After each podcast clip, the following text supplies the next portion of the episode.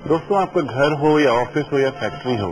कहीं पर भी अगर आप साउथ वेस्ट में फायर को लाइट करेंगे, किसी न किसी रूप में करेंगे, अगर फैक्ट्री में भट्टी लगी हुई है या कोई ऐसी चीज़ है जिससे बहुत ज़्यादा गर्मी और बिजली निकलती है, और वह साउथ वेस्ट में है, तब भी प्रॉब्लम है। ऑफ़िस में अगर पेंट्री रखी हुई है, कुछ भी रखा हुआ है, कहीं कहीं एक्सपोर्ट यूनिट्स में बॉइलिंग एरिया होते हैं, वह साउथ वेस्ट में बना दिए जाते हैं। और घर में तो किचन अगर साउथ वेस्ट में है